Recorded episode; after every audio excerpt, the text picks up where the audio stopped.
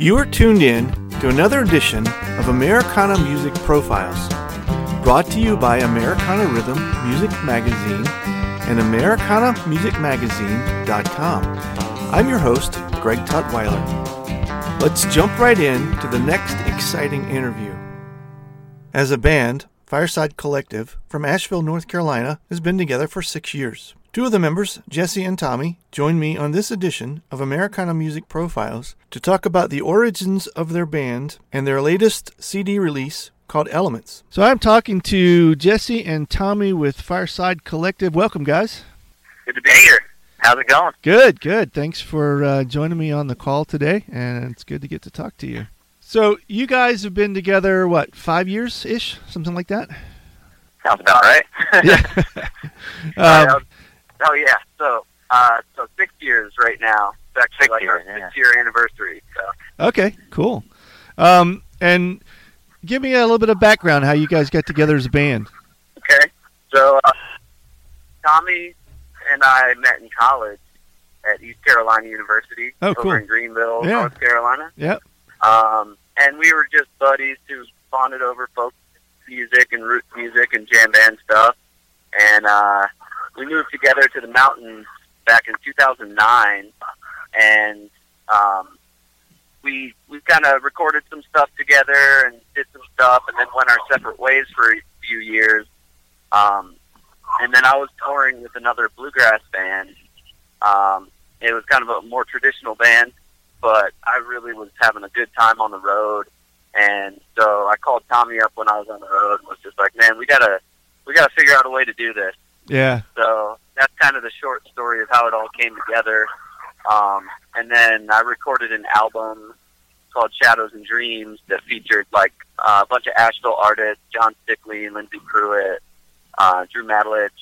Um, and then to release that album, we put together the first phase of this band, which also included Carson White, our bass player, uh-huh. um, also a friend from ECU, and Tommy and myself and a few other friends and then over time we you know we combed the area for to find the right musicians yeah. and we found joe um, up in johnson city about a year and a half in and then alex joined about four years in okay so that's where we're at now. You said you moved to the mountains. Uh, some of us folks that, that live on the East Coast understand what that means, but for the rest of the listeners, what, what do you mean when you say you moved to the mountains? So we moved to specifically Asheville, North Carolina, yeah, okay. which is a really awesome town. A lot of great art, and music, and food, and beautiful outdoors. Blue Ridge Mountains. Right. Just got everything inspiring for an artist, you know. So. And Asheville yeah. is a pretty pretty good hotbed for all kinds of really cool um, music, anyway, right? Absolutely. Oh yeah. Yeah, what do you think, Tommy? There's just all sorts of stuff out here. Well, it's funny, you know, when we first moved there, um, that that first year Jesse just referred to, uh, we actually spent most of our time going out to the funk jam, if I remember correctly. uh, we yeah, we we did go to some bluegrass jams, but it's just a testament to uh, you know how diverse the town is. It's it's uh, rock and roll and jazz and bluegrass, of course, is what it's known for. But yeah, there's just so much going on here. And being in a bluegrass band, even though that's the foundation, I think, of our sound, um, of course, we're we've been influenced by by all the other, you know, good genres that you hear nightly basis in Asheville. So really special place in that regard. Uh, interesting. You mentioned the the funk jam as a as a a band, Fireside Collective, kind of seems to like to push uh, a lot of boundaries musically, right? Absolutely. Yeah. Yeah, I think uh, funk funk is a element of what we do. Um, Carson and myself played in kind of like a funk band for a little while, um, so we really enjoyed, you know, the rhythm of of funk and uh, soul music and stuff like that. Um, and you know, we we love the Grateful Dead, and they had an ability to bring in so many different genres um, and make it still sound cohesive. Right.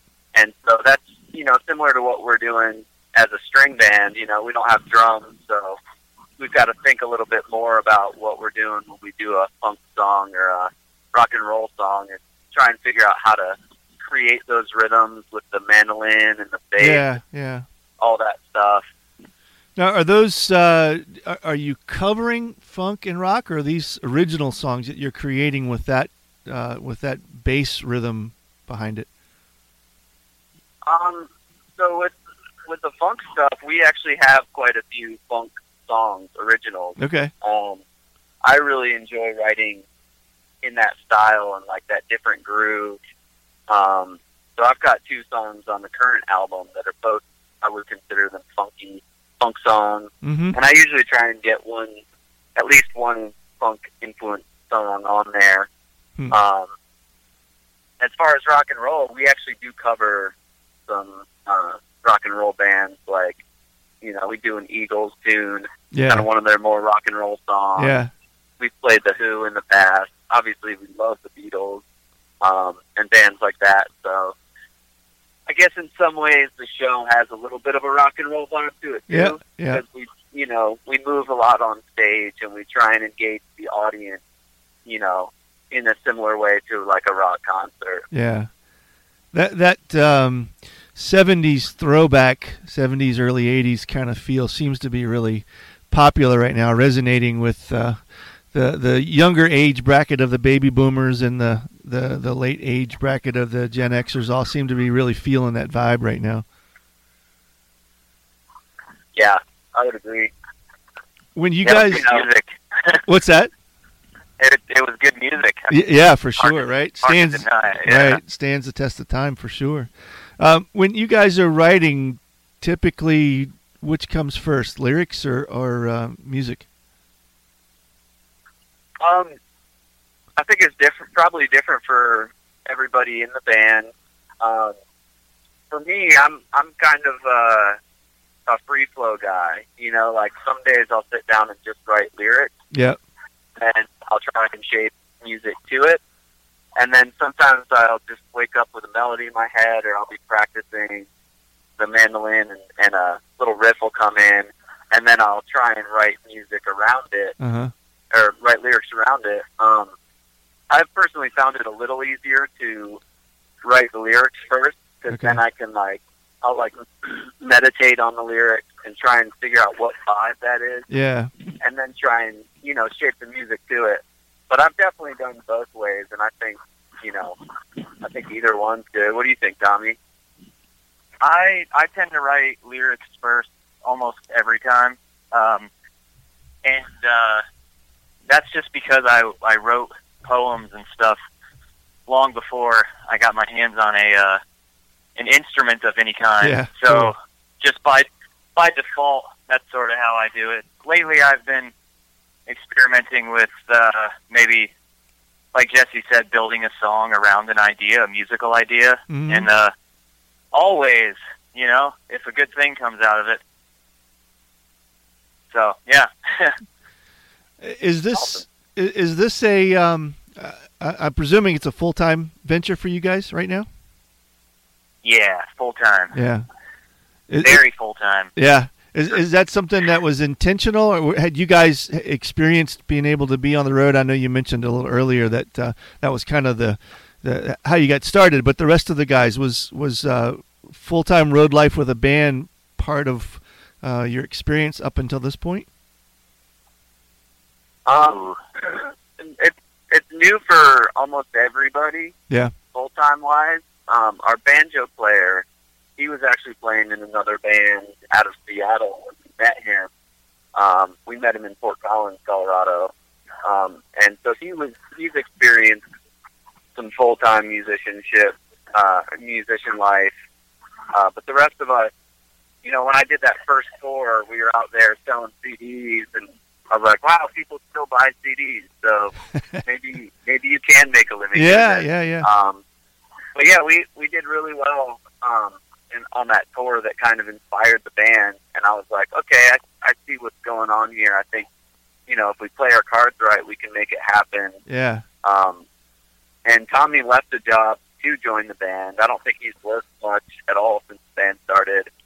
Um, that is that is and, correct. I mean, he works he worked a lot on the band. Right. right, right, right. Um, and I I waited tables uh, for the first year, and then when we did our first big fireside tour out to Colorado, um, I left my job for that, and it was it was an amazing feeling, Yeah. very freeing, Cool. and you know, kind of allowed me to identify with music and being an artist. And I feel like, um, you know, everybody everybody in the band is in that place right now, and it, it really gives it a special, you know, energy to it that we're all just here doing this, making this work. Are you finding that you're still able to, to move product? People buy CDs. Is that are you having to adapt to a different um, way of making revenue from that? I see people buying CDs a ton still. Good, Uh, good.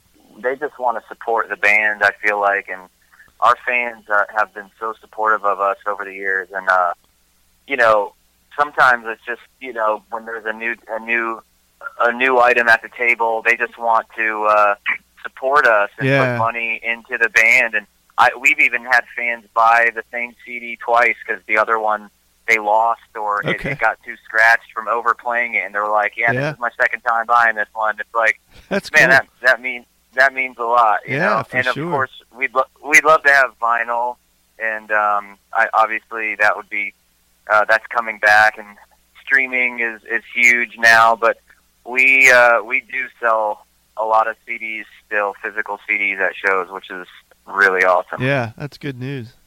What um, what, what type of audience do you find that your music resonates with the most? Um, that's a tough one. We get that a lot, and for some reason we haven't come up with a good answer yet. Okay. um, and it seems like it seems like we do well with um, a lot of different audiences. Typically, like your festival goers. Yep.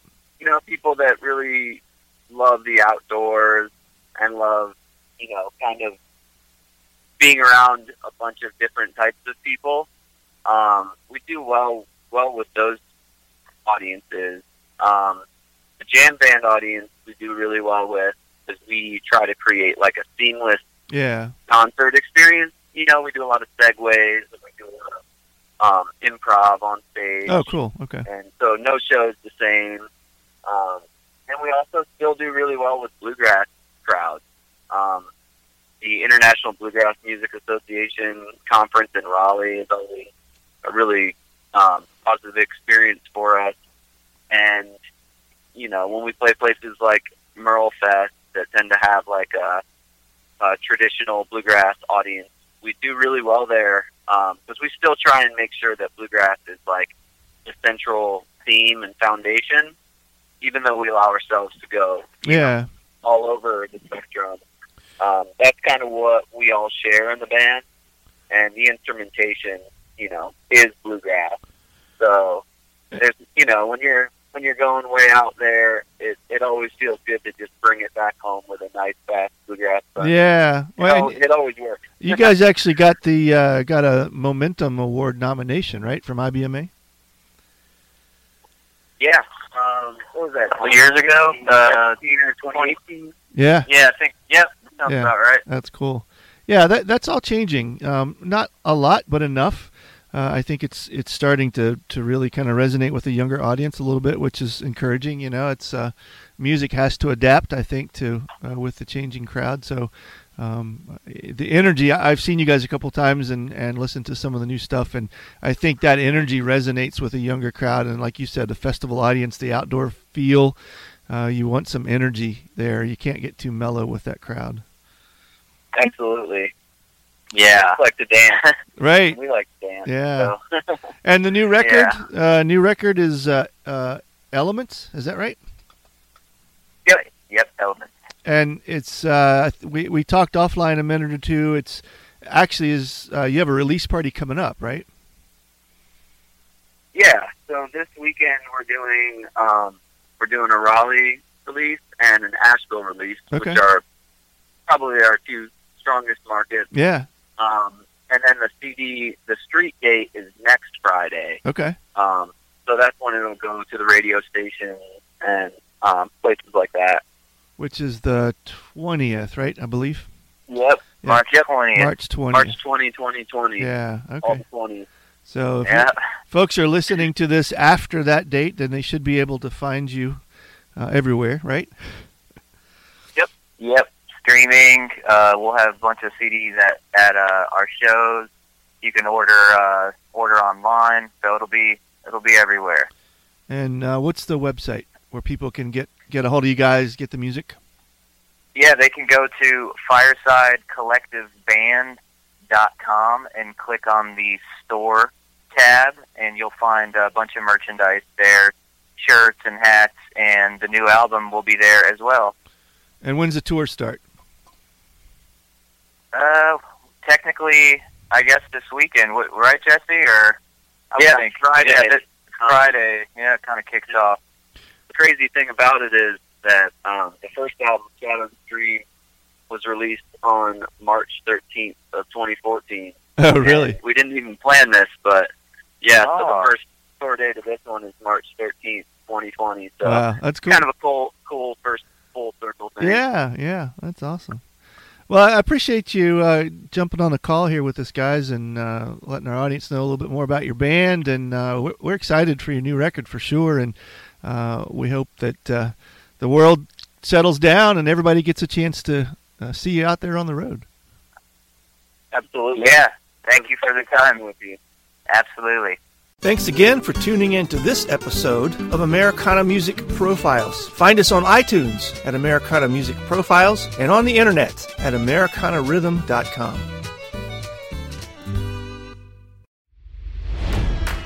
It's NFL draft season, and that means it's time to start thinking about fantasy football. FantasyPoints.com features industry leading experts and prognosticators using proprietary hand charted data to help you score more fantasy points. FantasyPoints.com is the place to go for whatever kind of fantasy football you play. Whether you play fantasy football, daily fantasy sports, or do a little bit of everything, Fantasy Points has the meticulously researched content to guide you to victory. And why wait for the fall? Fantasy Points also covers the new spring football league, the UFL.